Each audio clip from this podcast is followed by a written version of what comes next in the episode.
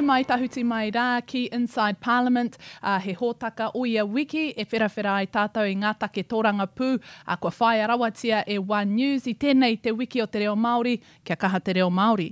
Kia ora. It's our 50th episode, and we're coming to you from the legendary TVNZ Beehive studio. I'm Benedict Collins. And I'm Maiki Sherman, and let's first take a look at the latest tensions in the coalition government. A symbolic photo opportunity. We're not sitting any longer at a negotiating table, we sit here at the cabinet table. And a chance for the government to lay out the detail of its new Crown Māori portfolio. But in an unusual twist, the information didn't follow. I'm not going to pre announce um, cabinet, cabinet papers. One News now understands it was due to New Zealand First and Labour disagreeing over the detail in Cabinet, postponing the announcement. The right honourable gentleman over there still hasn't stopped acting as Prime Minister. Did New Zealand First veto the establishment of an agency for the Crown Māori portfolio in the Ministry of Justice? Well, look, I can't answer that question because I don't have any recall of that. Winston Peters unwilling to answer questions about it today. Send me a Portfolio. written question, I'll give you an answer because I'm not going to do it off the top of my head.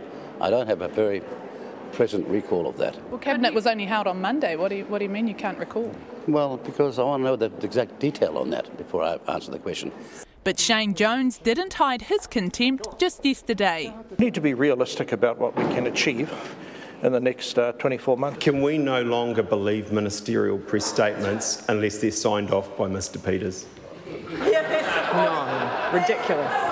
It is the latest issue in a string of disagreements. Remember the three strikes law, Labour set to repeal but forced by New Zealand First to back down. Then there's the refugee quota. Labour keen to double it, New Zealand First though in no hurry. And recently employment law, including whether to scrap the youth pay rate. Can't get rid of it because New Zealand First won't agree. Is that right? Uh, well, we're, you know, we, Your we, face we agree, away, we agree to disagree sometimes. I think people are talking about the tail wagging the dog for the first time uh, right now in this government. We debate a number of issues. This is one of many, and we have good, robust processes for each. The Prime Minister sticking to her mantra today All other policies go through a cabinet process.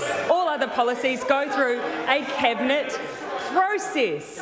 A cabinet process that's not always straightforward with a coalition government. Yes, I mean, what was it? What was it like on Monday, waiting to go up for this for this announcement that never happened? Yeah, look, so we were invited, the media here in Parliament were invited uh, to go up to the cabinet room in the Beehive. Um, and this room is uh, usually only reserved for cabinet ministers to meet in. Uh, but they wanted to make this a symbolic announcement, um, announcing this the new details of this Crown Māori portfolio. Uh, however, when we were about to go up, uh, we actually had to wait around for about a half an hour, at least a half an hour, uh, it was delayed by, and they were telling us that it was delayed because cabinet was running over time. Uh, and so once we got up there, we expected to hear some of the detail of this portfolio, and it didn't come. And I thought at the time that was quite odd.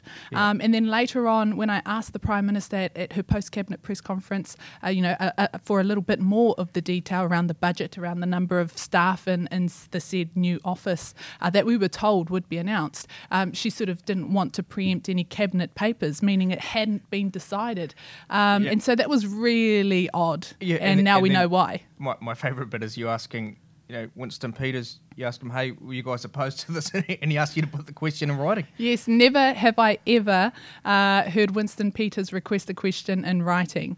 You know, and even even the fact that he said he couldn't recall. I mean, this is Winston Peters who would be able to tell you the day and the time that something happened uh, with such and such a policy back in 1987. You know, Winston Peters has the memory of an elephant, uh, and so for him to say that he couldn't remember what happened just two days earlier uh, on quite a crucial uh, issue, um, I, I knew you know there was smoke and there was fire there. Yeah, and I mean, uh, the, I mean, the serious part of this here, uh, like, you know, this is just one in a string of events where New Zealand First appears to have pulled the, you know, the rug out from under under Labor's feet at, at the very last minute. I mean, it's. Uh, do you think it's getting embarrassing for, for, for Labor and for Jacinda Ardern? It has to be embarrassing. It has to be embarrassing. And sooner or later, the, the, here's the real threat here. Sooner or later, um, Jacinda Ardern will need to take a strong stand um, against uh, New Zealand First, against Winston Peters, and the pulling of the rug, um, as has um, um, been said so many times in the last uh, few weeks um, uh, from out under Labor. She's going to have to take a stand on that, and Winston will have to lose on that because she is the Prime Minister. She needs to be seen to be in control.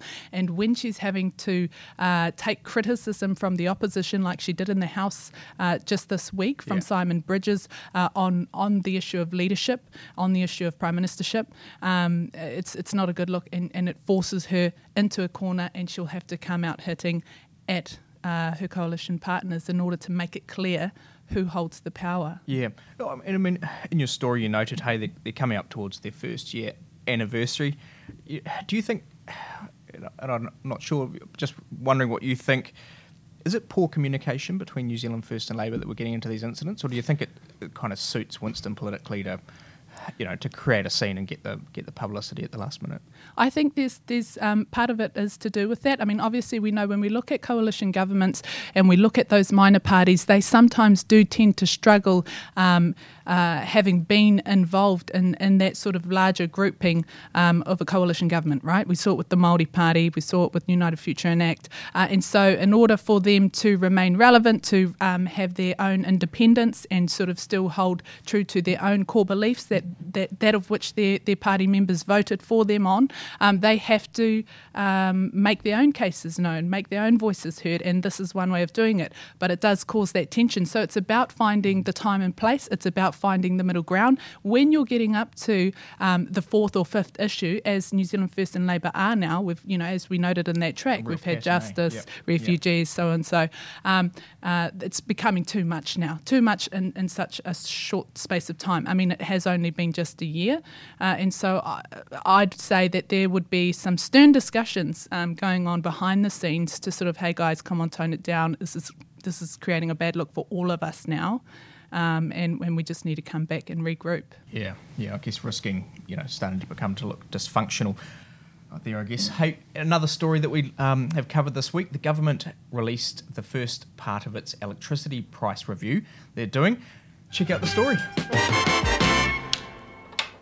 Too many people are struggling to pay for power. I think we could save some money. I think we do pay too much for power. it's disgusting, really, and they should do something about it. There's a lot of people, especially in the lower socio side of uh, New Zealand, that can't even heat their houses up. So um, sorted out. A new report released today found households pay 80% more for electricity than in 1990. The market is not working for everyone. New Zealanders deserve affordable electricity, but too many households are struggling to pay their bills. What we are seeing is more than 100,000 Kiwi families missing out. They're in energy poverty. They're spending more than 10% of their income. That's a lot.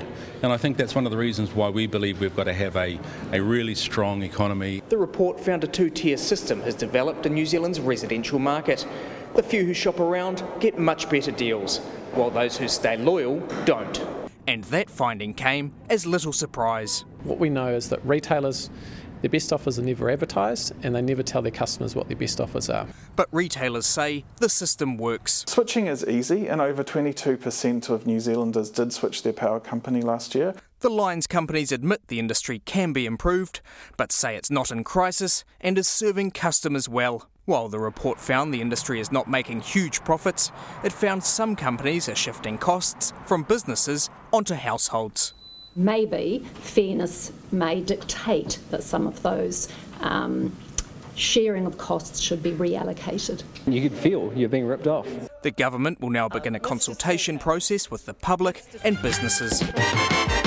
So, Benedict, tell us what you made of that report. Yeah, I mean, I was, I was quite surprised, uh, I guess, to get in there and see, you know, that it's gone up 80%, you know, since 1990 when they deregulated the industry. It was supposed to make things much, much cheaper. But it appears, you know, it's, it's really interesting to me that you've got that two tier system. You've got a small portion of people who are happy to hunt around for the best deals, and just lots of people don't, whether they're not you know they're not able to find you know, to go online and find those better deals through the you know the, the websites that are run whether they're not capable of doing that, or whether they're just you know they remain loyal to their um, uh, to their companies, to their retailers. You know, these guys just get burned. But I thought that was pretty interesting.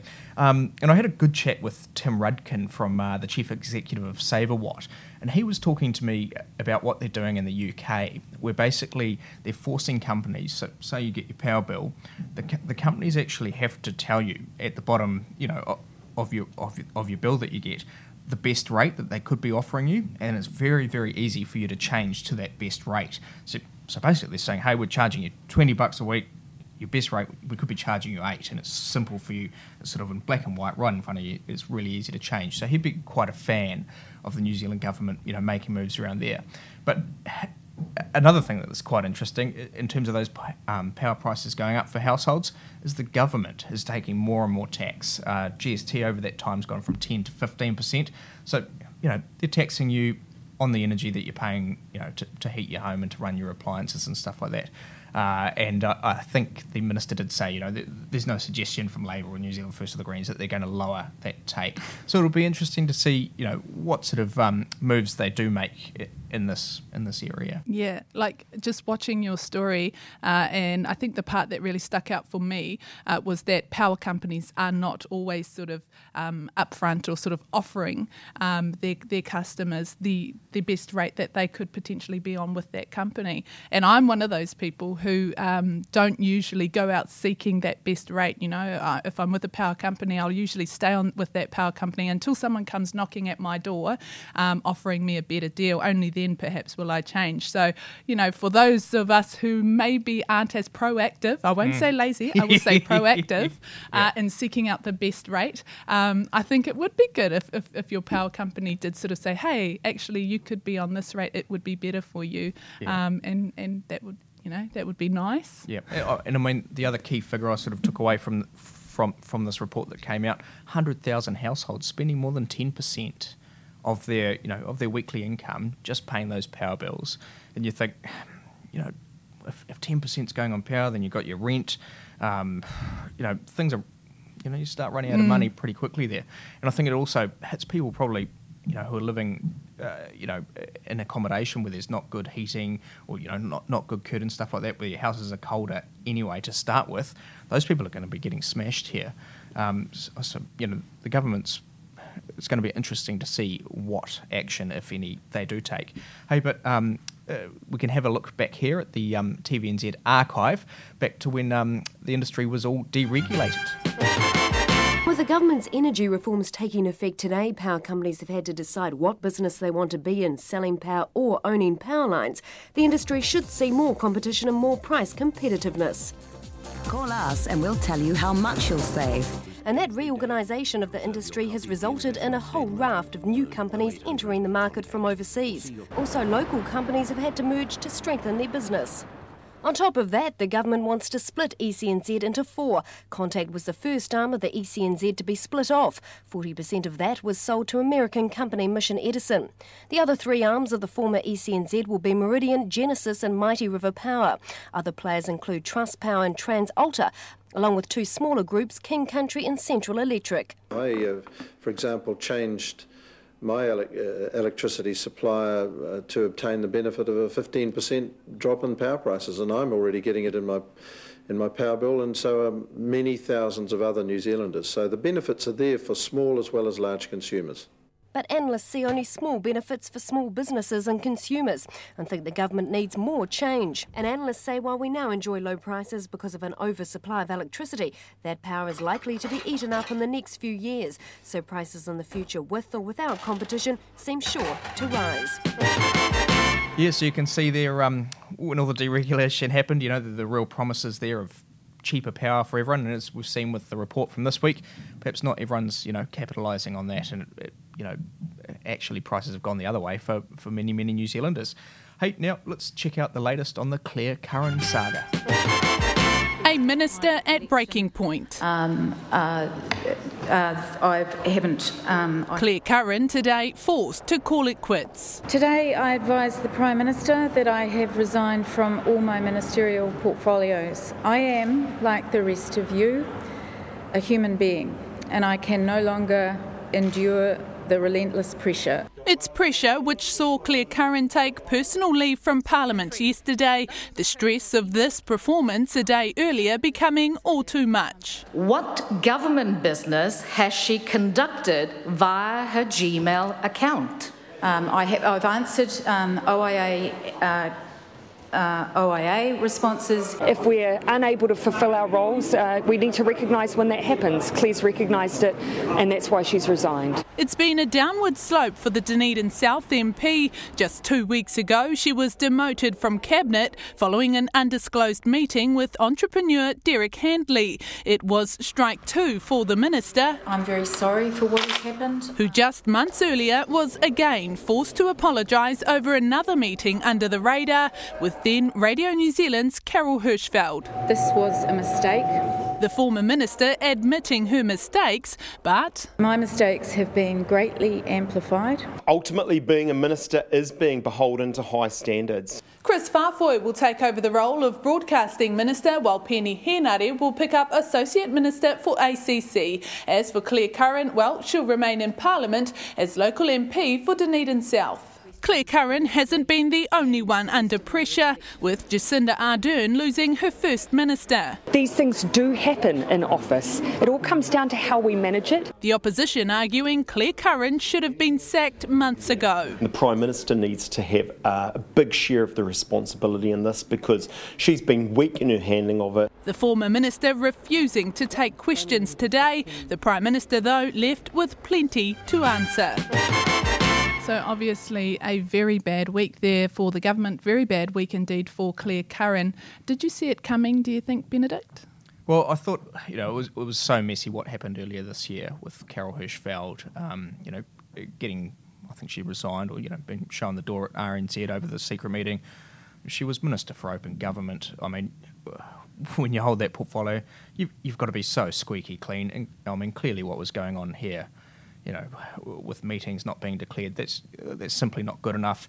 I thought it was interesting. Um, Greg O'Connor, the Labor backbench MP this week, getting in trouble for saying, you know, this could have been better handled.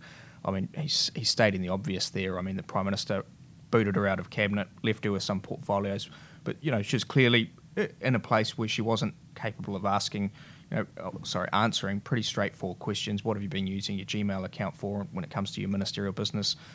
She was under enormous pressure personally. That's really clear. I mean, the Prime Minister should have taken all those portfolios off her and, and, and avoided that whole scene. When, you've got a person who's, you know, in that position, you know, personally, I think, you know, would have been a, a, lot cleaner for the Prime Minister to take all those portfolios from the. And the other thing that I sort of um, noted with Claire Curran's resignation um, was her deflection, I, th- I would say, of, of responsibility. She did not take full responsibility um, for the situation of which she found herself in. Um, she tried to blame it on others in terms of saying that um, there had been undue pressure put on her. Um, those are the standards, and I hate to quote, quote uh, Simon Bridges here, um, but as Simon Bridges um, uh, said, um, there are there are higher standards for ministers right? Um, and so they, they can be expected to be held to that higher standard. And I don't think that it was undue pressure. I think she just could not perform uh, her role in her duties. So um, it, it, was disappointing to see a minister um, try to deflect and not take full yeah. ownership um, of, of her mistakes. Yeah. Hey, and the other minister who's in, uh, um, you know, under investigation at the moment, quick update there, Meka Whaitiri, spoken to the uh, Department of Internal Affairs this morning. They say they still haven't finished their investigation into that alleged assault on a staff member um, that we understand is, is being contested by the, by the minister. Uh, so still no progress, um, well, nothing to report there in terms of finality. Yes, but um, Nationals seem to think uh, they understand otherwise. I mean, we did see that tweet. Uh, we saw a tweet just this morning from Paula Bennett um, claiming that it's her understanding, and she told me that she had heard it from two separate sources, um, that Meka Whaitiri would stay and that, uh, that a, um, an announcement would be imminent. Um, however, for balance, we did check with the Prime Minister's Yeah. office who refuted that entirely. Well, it Um, doesn't so- sound like they've got the report yet. No, they don't have the report yet. So that's that. Hoi anō, uh, tātou mā, uh, ko Inside Parliament tēnei, uh, mō tēnei wiki nei, tēnei te wiki o te reo Māori, kia kaha tātou ki te kōrero Māori, ahakoa ki whia, ahakoa ko wai, uh, tihei mauri ora, Māori. And we're on Facebook, Twitter, and Instagram, and it's available every Thursday evening on the One News Facebook page. And check us out on your favourite podcasting apps. Kia ora.